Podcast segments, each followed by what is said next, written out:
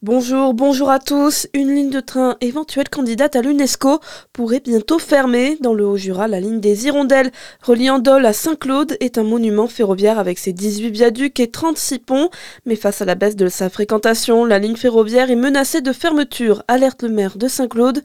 Une solution imaginée par les élus pour la sauvegarder serait son inscription au patrimoine mondial de l'UNESCO. Elle continue de se mobiliser pour la troisième semaine consécutive. Plusieurs infirmières libérales ont mené une opération de tractage à une gare de péage en Côte d'Or.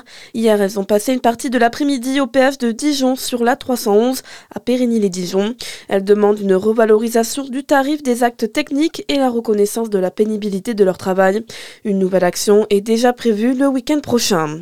Dans l'actualité également, un acte inqualifiable. Les mots ce soir du ministre de l'Intérieur sur le réseau social X concernant une nouvelle agression antisémite qui a eu lieu hier soir à Paris. Un sexagénaire a été frappé et insulté à la sortie d'une synagogue du 20e arrondissement.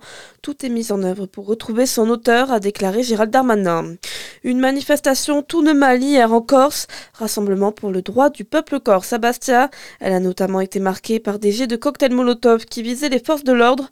Les forces de l'ordre ont répliqué avec des grenades lacrymogènes au cours d'incidents qui ont duré environ deux heures près de la préfecture.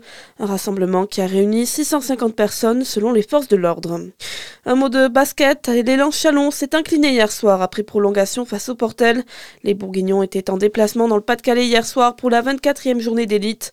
C'est la 15e défaite d'échalonnée sur cette saison. Et aujourd'hui, c'est au tour de la GDA Dijon de reprendre le championnat. Et c'est une reprise musclée qui s'annonce. Ils reçoivent l'Asvel au Palais des Sports, des Lyonnais deuxième du classement. Et pour ce match, la Jeanne sera encore privée de son meneur, David Holston. Coup d'envoi à 19h. Bonne journée sur Fréquence Plus.